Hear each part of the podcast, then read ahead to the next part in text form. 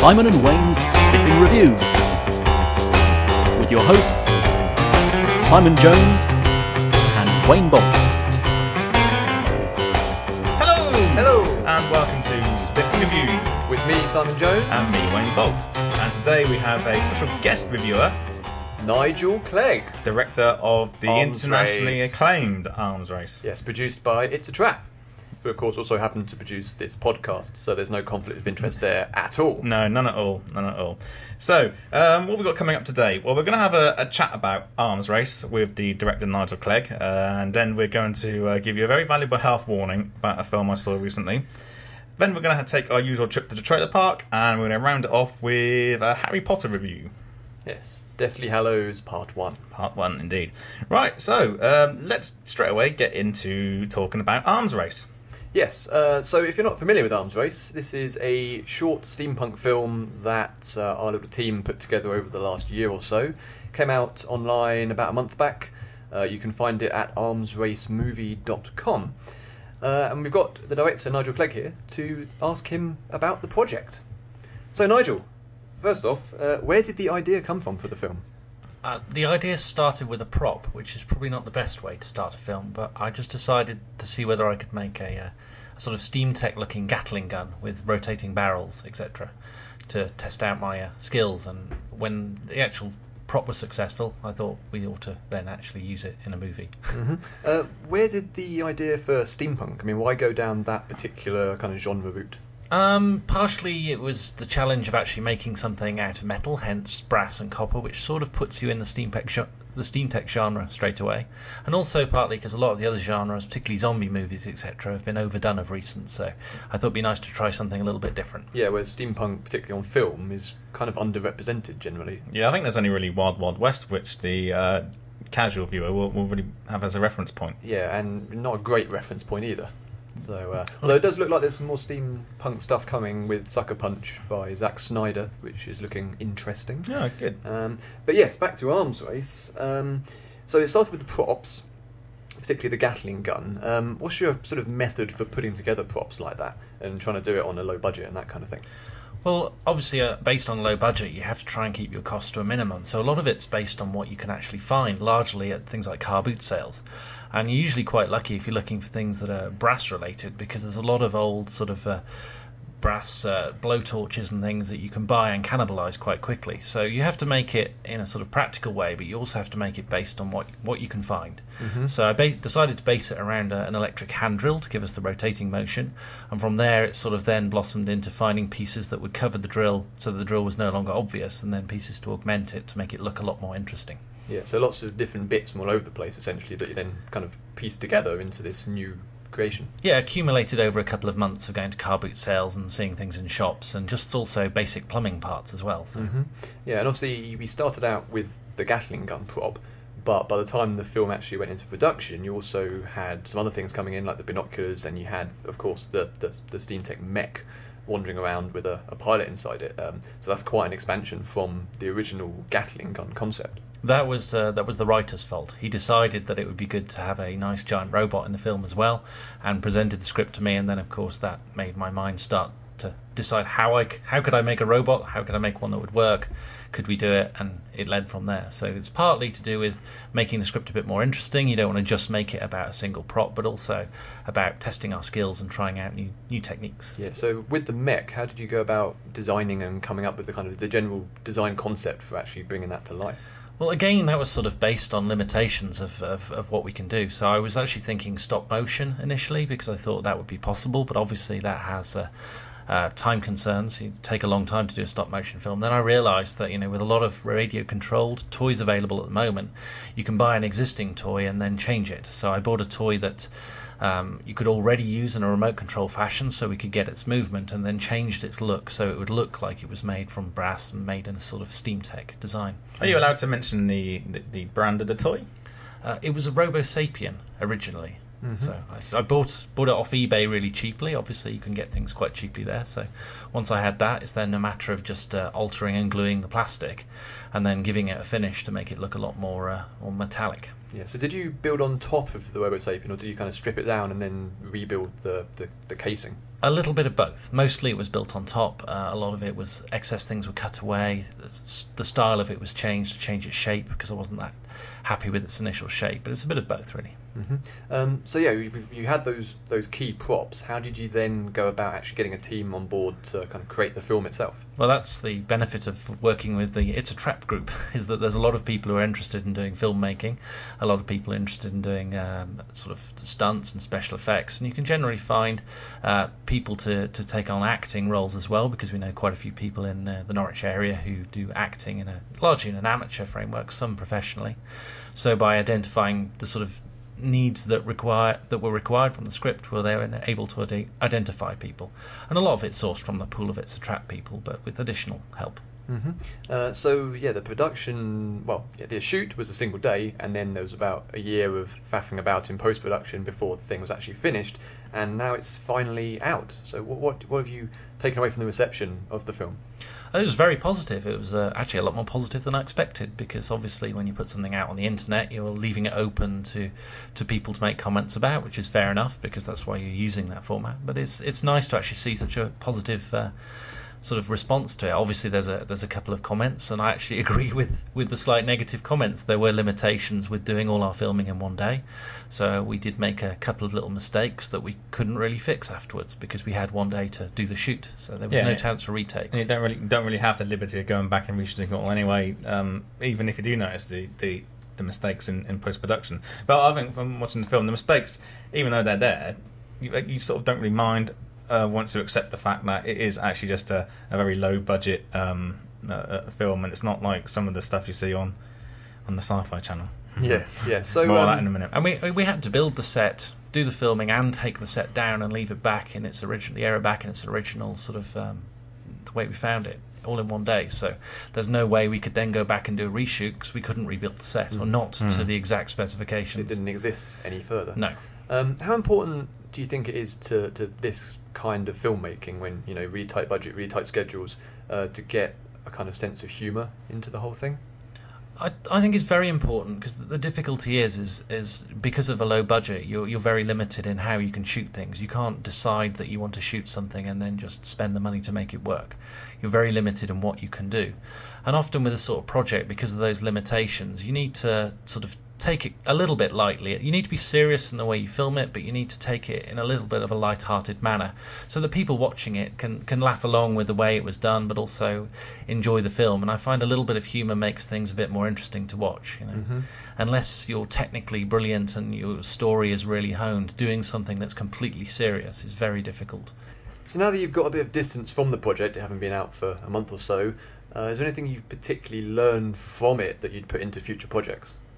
I think uh, the pre-planning um, we definitely needed to do uh, better pre-planning, particularly in terms of uh, thinking about the miniature shots, thinking about the directions of movement of people in, in the background area, but also uh, allowing time for the pre the, the post production because the post production took a long time. And We hadn't really planned that, planned that out before we started, so we actually got all the footage quite quickly. But then finding the time to put it all together was a lot more difficult. Mm-hmm. So yeah, you found that most of the planning kind of went into the shoot, and then the post was almost an afterthought. Yeah, well, we knew we had to do the post, but we didn't actually sort of plan out an, an itinerary and, and try and work out ways of supporting the person doing most of the post production so that we could actually get that done a bit quicker. Yeah. So, following on from Arms Race and all the stuff that you kind of picked up from it, uh, what plans have you got for 2011 in terms of new film type projects? I think it'd be quite interesting to do some more miniature type stuff to see how well we can actually make that look. Because the miniature filming came out a little bit better than I expected, and I think we could actually improve on that. Particularly if we plan out the shots with a lot more care and combine live action with miniature and then CG again, but in a sort of bigger, more expansive way. So my next project is to start playing with a couple of tanks and see where that leads. So, as usual, starting with the props and then the story will fall into place rather than starting with the story and making props to make it fit. But yeah. that's a sort of fault of my background, I'm afraid. so, uh, we've now, this is now our third or fourth um, video we've all done together. Have you got any advice for people out there who might be interested in starting making their own films as to uh, where, where to really get on the bus? I think the secret is just it's it's not that difficult to actually do the filming. You need the help of a lot of friends, but uh, you should just get out there and try it. But the secret, well, it's it's get a project finished, start it, complete it, get it edited, and, and put it out there. I've I've worked with quite a lot of people in the local area who've done films, and haven't finished the project. So people put a lot of time and effort into these, and they don't see a finished product. They're not as likely to help you next time. Yeah. So if you start a project, always finish it. Yeah, I think when you're working at this level, that's really important because even if you finish something and it's maybe not quite as good as you hoped, the fact that you finished the project means that it was worth doing. Because the next time you do something, you'll have learned from that project. Whereas if it just kind of gets abandoned and doesn't actually go anywhere, then you also don't really learn from it properly. No, I think it's it's everything is going to be a learning experience. If if you you can look back at some of the other films we've done, and they started off really basic, just taking a camera out on sand dunes with a bunch of friends and a bunch of masks, and you can cut that together with a music video Yeah. or, or something like that, and you can actually come up with quite a reasonable um, looking short piece of film with a week, you know, in a weekend. And actually, the editing doesn't have to take as long. You don't have to do lots of post production. You can actually get something finished quite easily. Yeah, I think it's important um, with every project you do to try and up the stakes a little bit as well. Uh, just try and you know don't always do the same kind of thing each time. You know, each project you do focus on a, a different aspect that you want to really kind of bring up to a new level. Uh, so with you know with Arms Race, you had the props that you were really focusing in on and trying to get them to work, and, and bringing in miniatures that hadn't been done before. And you always have that kind of you know trying something new, where when everyone who's involved is doing it on a volunteer basis, that really helps to get everyone's interest up. Yep. Yeah, and it's uh, it's the way I find it interesting. If I wouldn't want to just do the same thing over and over again, I think the best way is to get people motivated to say, "Wouldn't it be cool if we could do this?" And then you can just go out and try it. And it might not work first time, but you might learn how to make it work the second time. And there's a lot of things you can learn off. There's a lot of videos and help on the internet on how to do these things. So you just plan out how you would like to do a shot, and, and there may actually be the information out there already to actually help you do it. Yeah. Yeah. Right. Well, thank you very much, Nigel. Uh, as we mentioned, you can go and see Arms Race for free on YouTube. Uh, go to armsracemovie.com and you'll find all the details there. Yeah, I think Nigel's going to stay around to uh, uh, give his views on some of the trailers in the trailer park coming up in a minute. But before we get there, um, I just thought I'd give all our listeners out there a public safety warning. Uh, there's a film uh, in the uh, in, in the public domain called The Da Vinci Treasure. Do not watch this film; it is terrible. Is that it? The end. no, it- it's, it's a typical sci-fi channel, um, very low budget uh, film, um, which may as well have been done by a low budgie. Uh, Right. It's just everything about it is particularly wrong. Um, Anything to do with the Da Vinci Code films? well, it's very very similar, but they do manage to get around the copyright for it by calling their version of a Da Vinci Code the Da Vinci Codex. Everything you could think wrong in the film.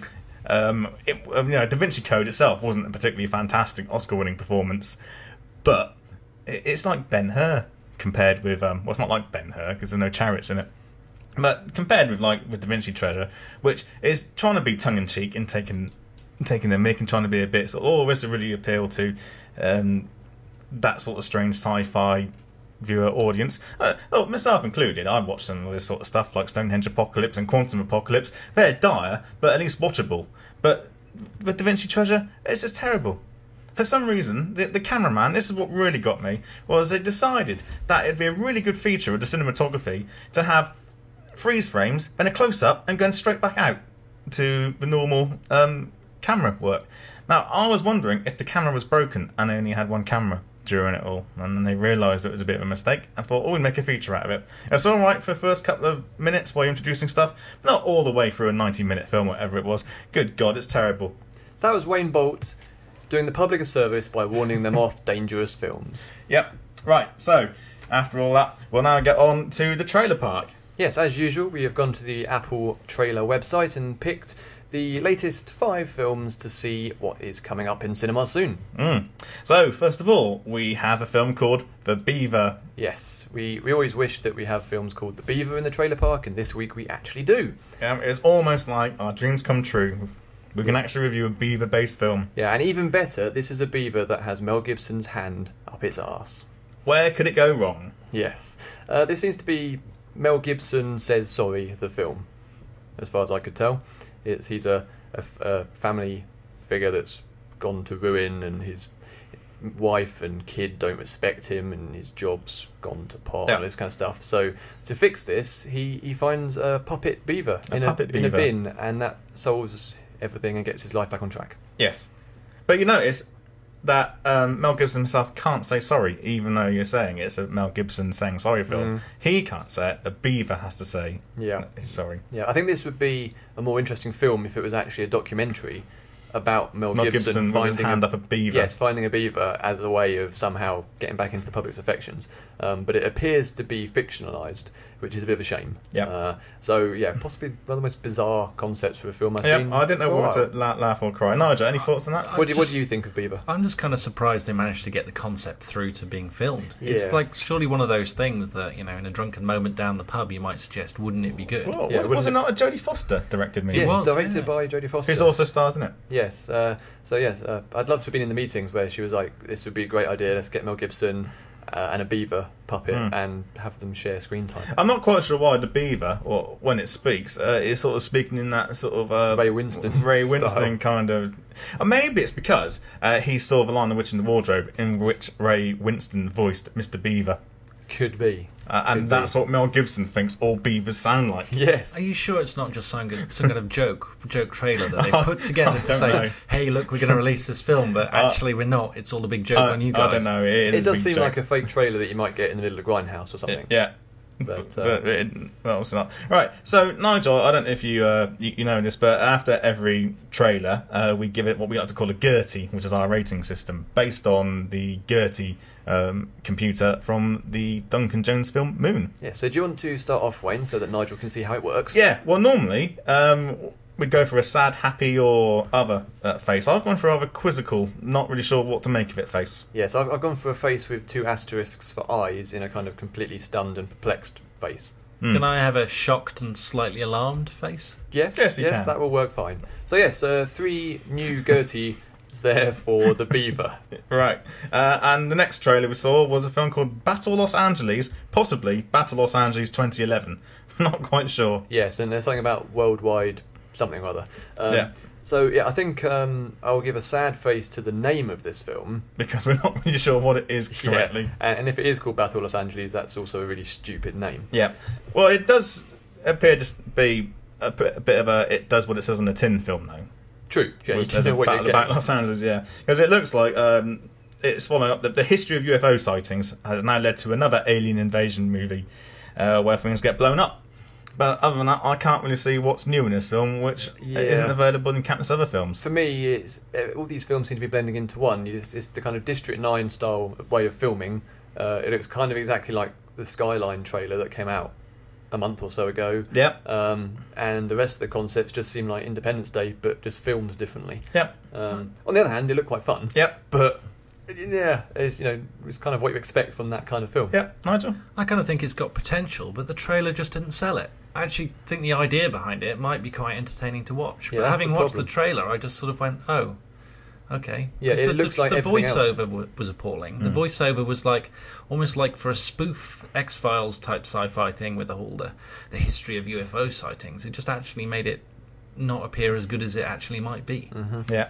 Anyway, uh, that aside, I've gone for a smiley face because I like Independence Day and Alien Invasion movies, apart from the Tom Cruise version of War of the Worlds, which isn't that great. Yeah. But it is much better than the sci fi War of the Worlds 2, which is just terrible. Unsurprisingly. Yeah. The War of the Worlds film would have been a lot better if it hadn't been for that ending where his kid shows up again. That ruins the film. Anyway, um, I've gone for a kind of ambivalent face because I think the film might be quite fun, but the, the trailer looked really derivative. So I've got to give it a smiley face because it's got aliens and explosions. right, excellent. Next up, we have an animated film called Hop. Yes, this film appears to be about a rabbit who plays some drums. Hey, uh, that is it, literally. No, there was a chicken in it. Oh, there was a chicken. Oh yeah, yeah. that's right. Well, a chick, sorry. Because Yes. the tagline for it is "Candy, Chicks, and Rock and Roll," but no mention of rabbits. No, um, the the start of it I quite liked. It had a kind of Pixar-y feel as you saw these little creatures dragging drums across the screen. Yeah. I thought, oh, this is quite fun. Yeah. A bit like the Pixar lamp, and this could be quite entertaining. And then it's like a minute of a rabbit playing the drums, but in it to song two in a badly synchronized manner, Uh, and then it finishes. It was a very bizarre trailer. Yeah, Um, it, it's not made me want to see the film. No, I've no idea what the, the film's about. Um, yeah, it's just you can't draw anything from it. No, this could be another case. Uh, we often talk about this where a trailer um, is particularly poor, and when we do slag off these trailers. We're not necessarily slagging off the film. We're just um, uh, having a go at the trailer because the trailer's got to sell in the film too. Yeah, mm-hmm. it may it might have the best film in the world, but if the trailer's enough, Yeah. then you know you're not going to think, oh, I must see that. Anyway, so let's hop to it with our Gerties. Yeah, sad face. Yeah, sad face. Sad face. Right. Oops, Uh, done that mic bashing again. Uh-oh. Right, okay, so I'm clear. Okay. Penultimate uh, trailer this week is Black Swan, the new film from Darren Aronofsky, who did Requiem for a Dream and The Wrestler and Pi, uh, and he's back with what appears to be a, a horror ballet film, which uh, is a in- Yeah, I new genre. I, I can't think of many other ballet-based horrors. No, no, I've seen horror films and I've seen ballet films, not many. Um, and but yeah, this is the first time I've seen them blended together. I've seen Yeah. a sort of sci-fi horror film that has a ballerina in it called Mhm. Impulse from the 1980s. Okay, Mm. Yeah. Any History good? for you. Yeah, that, quite, that was a good film. Yeah. Oh, good. useful. Um, but yeah, Black Swan I think looks really fascinating. Um, I'm not really sure what's going on, but that's part of what uh, interests me in it. I Yeah, think. there's a lot of strange, otherworldly, memory reflectiony stuff. Yes, I think uh, if I wasn't a fan of Requiem for a Dream, I'd probably be more perplexed by the trailer. Whereas having seen that and the kind of crazy stuff that he does and how he really doesn't put his punches, and he's really uh, good at showing people's descent into self-destruction and that kind of thing. Um, that appears to be what is going on here as well. Uh, yeah, I think it looks Yeah. really good. I think the trailer worked really well because at the start of the trailer, I wasn't really that interested. I, I I've not heard anything about the film before. Yeah, you're not a big Uh, ballet fan I'm not really a big ballet fan, no. So I thought, oh, what we got here? Natalie Portman doing ballet. Hmm, I'm not really that interested in it. But then as the trailer developed, it sort of uh, uh, sort of grabbed my attention a bit more and, and makes me want to see the film. Yeah, which is what a trailer should do. It certainly looks like a, a real blend of different genres, which Mm. I always really like in films if they can successfully pull lots of things together. And then that's one thing about Battle Los Angeles. It's just you know an alien invasion flick, and that's it. And Yeah. that's really fun.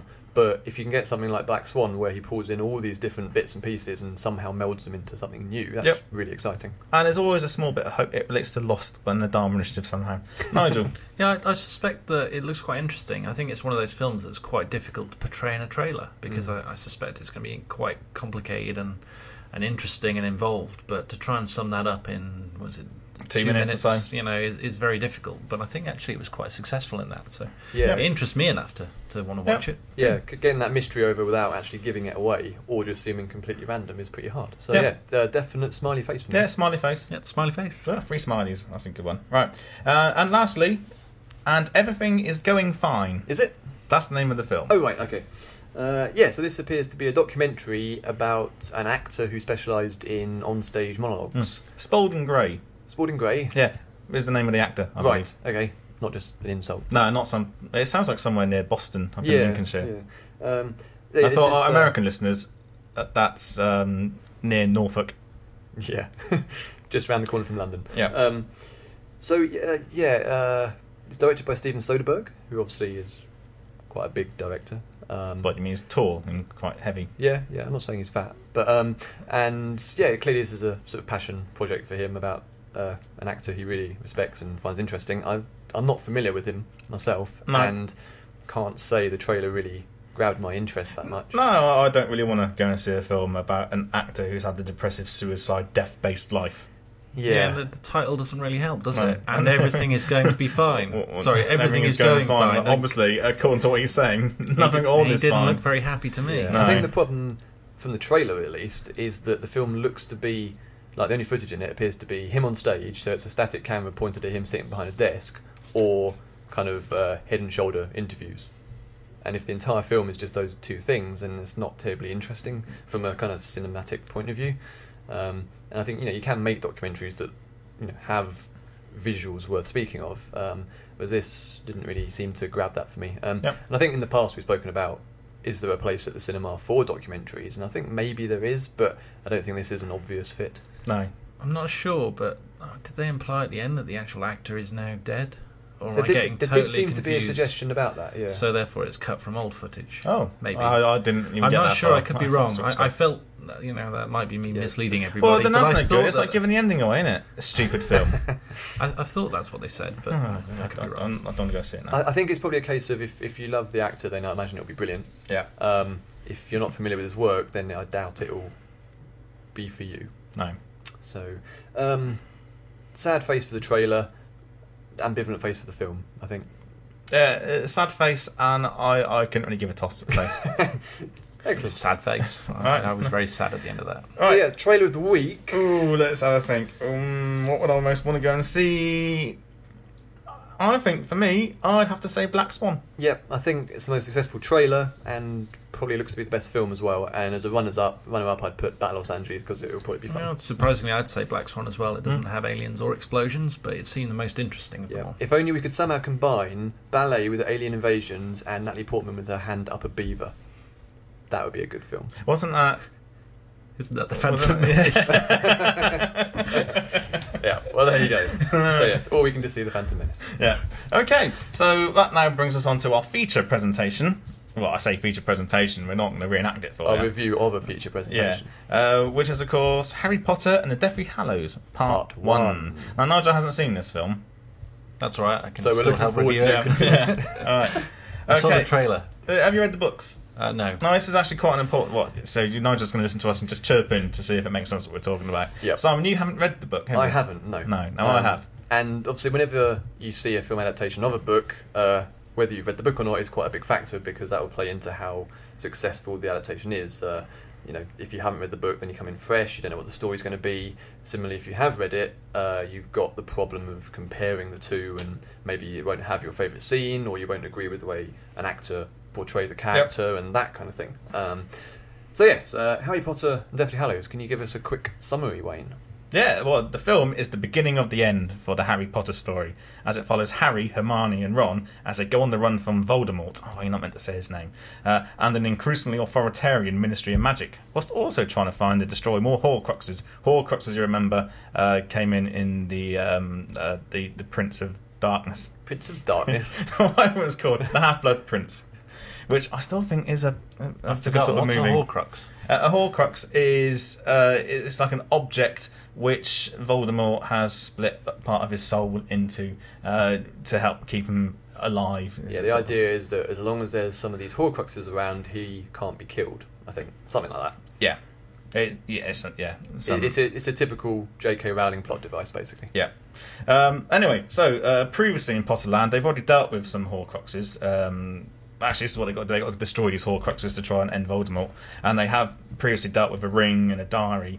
Um, and at the start of the film, they're in the possession of a mysterious locket. Yes, and uh, yeah, and then the film progresses from there. from there. Involves a lot of camping, Yeah. walking around, Yeah. and trying to find a way to destroy the Horcrux. Hmm. Um, so, from my point of view, having not read the uh, the book, um, I found that the film itself contained the stuff that I've always found the most compelling and entertaining in the Harry Potter series. Um, the the early films didn't really grab me that much. Had some nice ideas, but as stories, they always felt pretty flimsy. Um, then, as they went along, they started to introduce themes that I completely didn't expect to actually be in there. Um, so you've got stuff like the propaganda and censorship that comes in with the newspaper bits and pieces. You've got the rise of fascism that kind of starts to creep in in the background, Mhm. and how kind of bigotry and prejudice, and they start to try and you know uh, imprison certain people and trying to change people's opinions of particular types of people and make them afraid of them, and all this kind of stuff which you don't really expect to see in uh, a series of films that's essentially for kids and teenagers. And I think having that stuff in these films is re- and the books obviously is really really important because it gets young people thinking about this kind of stuff. Yeah, and I think as well, a lot of the audience w- would have grown up with these films, and everyone sort of grown up. Uh, Yeah. A lot of the target audience had grown up with the characters, uh, and everyone introduced you sort of see them grow up from being the ten and eleven year olds that start out at Hogwarts up Mhm. to the uh, uh, camping in a field, um, 18, 19 year Yeah, and obviously the early films show this kind of magical thing about going off to magic school and this kind of stuff, and it's all lovely and amazing. And then gradually you start to see the darker Yeah. side behind the scenes, and uh, yeah, it's, it just it's going to start making young people think about that kind of stuff. And for a generation that doesn't really remember like wartime and Nazism and all this kind of thing, it's it's pretty cool to have that stuff in there. Yeah, it- and also it does it in a way that it, it's not hammering it over the head. It's not um, doing it in a preachy manner. It's just there in the Yeah, plot. it it's good to teach kids about fascism. Yes, exactly. Um, and you've also got the the core relationship between the three lead kids. Um, and I've always enjoyed the Potter films the most when it's about that stuff. When it's about all the Voldemort stuff and the big epic plots and battles, it kind of loses my interest a little bit. Whereas those three I've always found quite compelling. Um, even in some of the early films when their acting wasn't particularly great, um, but they've kind of got better as the films have gone along as well. Um, Which is more of a said for a lot of the, the cast. Unfortunately, the uh, Ginger Weasley twins haven't really grown up to be great actors. no, but they're still ginger, so you know it works. Yeah, Um, so yeah, I mean, from from those points of view, the film's very successful. I, I really enjoyed it uh, all the way through until it stopped halfway through.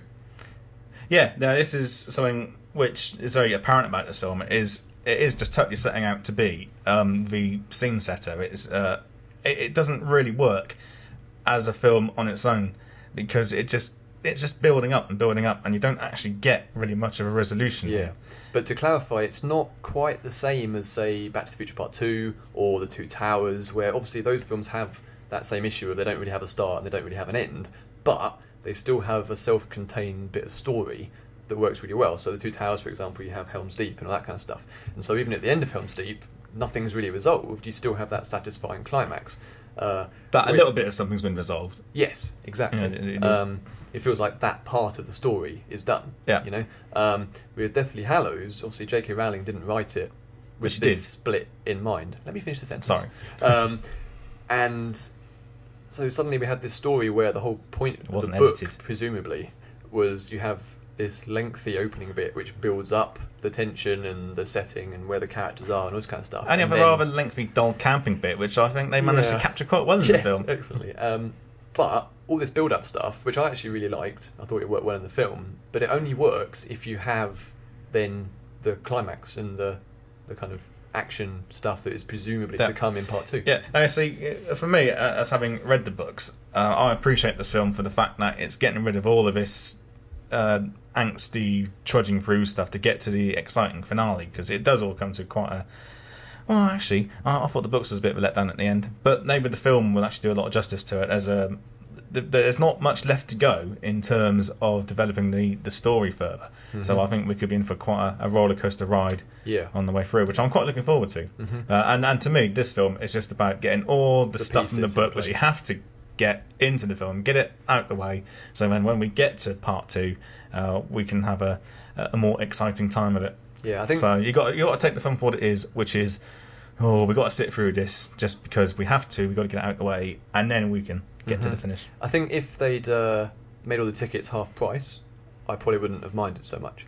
But it does literally feel. It's almost like you feel They- like the they were- projectionist got it wrong and put the end credits on. They were half price. We, the we got wrong Orange Wednesdays. Yeah, that doesn't count. All right. Okay. So, as somebody who hasn't seen it yet, is it worth me waiting until Yeah. the next one comes out? Watch Don't this one on DVD and then go straight out Yeah. to the cinema? Yeah. Don't bother watching it. Get it on Blu-ray or DVD, and then watch it like the night before you see part two, and that'll work really well. Uh, what I actually think they should have done is release. Like, I don't mind them splitting it because I like that they've given it enough time to play out, and it's better than having a four-hour film that still feels rushed, you know. But Mm. um, putting a six-month or nine-month, whatever it is, gap in between is ridiculous. It's like reading the book, and you get halfway through the book, and then someone comes up and takes it away from you and says, "You can't read anymore for nine months." It's ridiculous. You can't do that to a story. Yeah, exactly. That's what the film's about. Um, but uh, what they should have done is just release both films at the same time. I think that Yeah, would have been a- have been better. that would have been a really epic uh, event in terms of like cinema, and then you can basically They, they would have taken all the money still, wouldn't they? yeah, exactly. They wouldn't have taken any less money, probably more if anything. Um, but release, you know, I wouldn't have minded paying to see this one, and then immediately thinking, oh, I want to see the next part. I'm going to see that. Yep. Bring Um, back intermissions where someone brings ice creams halfway Well, through. Yeah. And you know, well, some cinemas could have had double bills. Yeah. you know, they could have had you one pay, running pay, into the pay a double ticket, you know, or, Yeah. or whatever. But and that, that would have Yeah, been just- great fun. yeah. Um, and a really big epic finale. Whereas Yeah. now, even going into the final one, obviously I don't know what's going to happen because I've not seen the story, but um, presumably it's not going to have a proper build up. You're just going to jump straight into this stuff. And for me, just like this one ended weirdly, that's going to start weirdly, and I think that's probably going to damage the finale for me as well. yeah, so I think taken as a whole, taking uh, parts one and part two combined, and watching them one after the other, I think this is an occasion where it definitely worked to watch it that way. Yeah. Whereas uh, part one, you know, I just came out the film. Uh, uh, my, my initial feeling of coming out the film was, well, that's that bit out the way. Yeah, thank Um, God for that. Yeah, and now we can look forward to the next bit. And yeah, you just want to see the next bit. Yeah, I mean, I'm confused because on the one hand, I thought it was an excellent film and I actually really enjoyed it all the way through. But it was only in the very final scene when, well, I won't say what happens, but uh, the very, very final scene, I suddenly thought, hang on, the film's about to end, isn't it? and I had I had literally no concept it was about to finish. Um, and if that's the case, then you don't really feel like you've had a satisfying third act Mm. because there isn't one. Yeah. Um, so on the one hand, it's really good. On the other hand, the endings doesn't it's not there. So Yeah. yeah, So I mean, uh, you know, it- it's worth watching, but I think this is one you could skip and wait till it comes out on DVD, as we were saying earlier on. Get it on DVD bef- uh, just before the the main film, part two, comes out, and then watch them pretty much back to back. Yeah. I think you're going to get much more out of it. Uh, I think in in context, once all seven or eight films are out, I think and, it'll work really well. and people have their marathons of watching all the Harry Potter stuff, it will work really well. Yeah. I But mean, I just would- it's sort of like suspended in a crazy kind of Harry Potter limbo. yeah. I wouldn't be surprised if some cinemas do re-show part one at the same time part two is released. I won't be surprised if some cinemas do an all-night showing of all the Harry Potter films. Um, Yeah, yeah. Um, so yeah, I mean, yeah, I, I wouldn't want to criticise the film because I liked it. But uh, yeah, if you can possibly wait, especially if you've not read the book, um, if you've read the book, you can kind of fill in the blanks for yourself. If you've not read it, don't bother seeing it yet. Wait till the second one's Yeah. out and then do a back Actually, it's an interesting question because um, uh, you having not read the book, did a lot of the bits and pieces about uh, who was getting married to who at the, in the early on wedding stage make sense, or was that just like we just accepted it was something going on in the background? Uh, it was a bit weird. In the middle of this extreme high tension and undercover, and they're trying to stay low key. Suddenly they have a wedding with a load of guests, and I was thinking that's a bit of a security nightmare, isn't it? yeah. Um, so yeah, there was a lot of bits like that which seemed to be in there to kind of placate the fans, Yeah. which didn't actually serve any purpose plot wise at all. Um, so not yeah. not in context of the films, they don't. no, But in context of the book, it's a quite an important part Mhm. of what's going on. But you know, that's just one of those things where it, it, it does. This is the whole thing with the Harry Potter films. I found, uh, having read them, is you the films are just guiding you through the story, which there's a lot of presumption you know what's going on. So they're just showing you the bits they want to show you. Um, and this is even more apparent in this film. It was, Mm-hmm. it's very much a lot. plot point A, plot point B, Yeah. plot point C. Yeah. The end. And and and uh, we're- we're talking like when we uh, reviewed the, the Half Blood Prince, um, Hmm. which was our first one, I think, wasn't it? It's Might well have been. yeah. Might well have been. Um, Right. So yeah, uh, a bit of a confusing review that one because it's not a bad film, but it's a non-ending.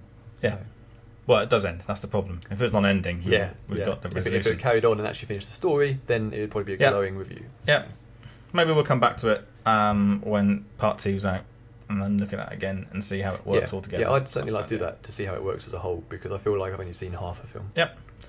So, um, I think that better be it. We've gone on a bit longer than usual.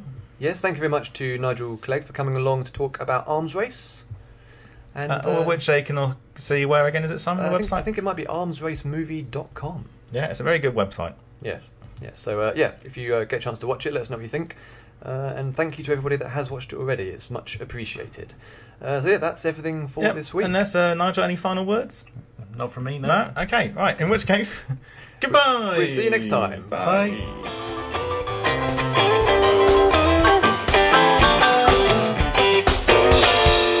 If you'd like to contact us, you can email Simon and Wayne at spiffingreview.com, follow us on Twitter at spiffingreview, or visit our website, spiffingreview.com. Thanks for listening.